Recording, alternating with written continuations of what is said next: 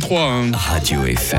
Jamais sans. Jérémy Croza ce matin. Salut les crozous Ouais, Ça va Mike? Ouais, puis toi? Ouais, moi je suis fatigué. Oh. Ouais, j'ai donc décidé de vous faire un biais d'humeur.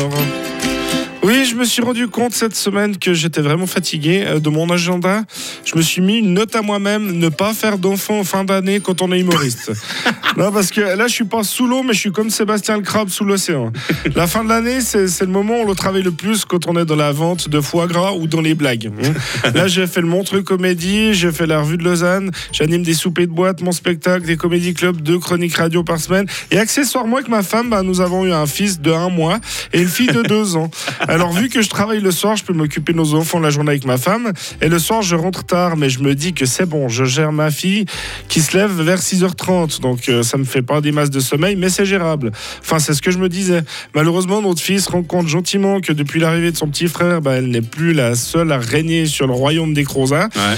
Alors elle se rebelle. On a vraiment l'impression d'avoir une adolescente de deux ans. La différence, c'est qu'elle dit hippototame au lieu de hippopotame.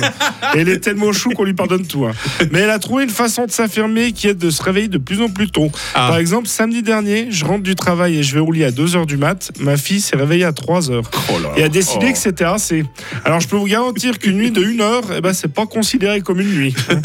Mais heureusement, c'était un cas exceptionnel. hein, non, le, le reste de la semaine, elle réveillée à 4h30. La grasse mat, j'ai envie de dire. hein. Et je pense que la fatigue a eu raison de moi, Mike.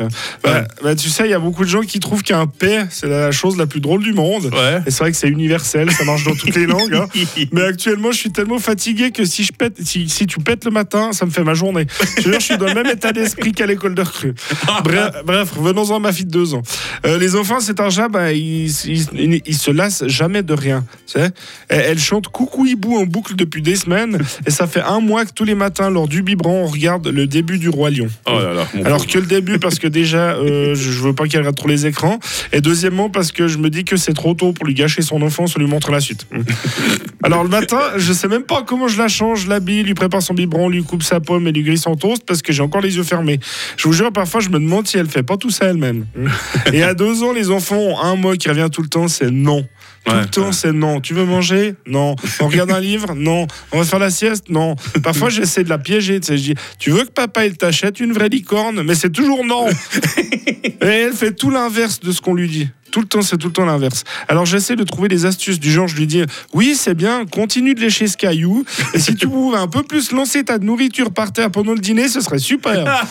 mais bon, en même temps, c'est normal. hein. Vous imaginez, deux ans, c'est court pour nous, mais pour elle, c'est toute sa vie. Ouais. Alors elle avait toute l'attention de ses parents pendant toute sa vie, et du jour au lendemain, elle doit la partager.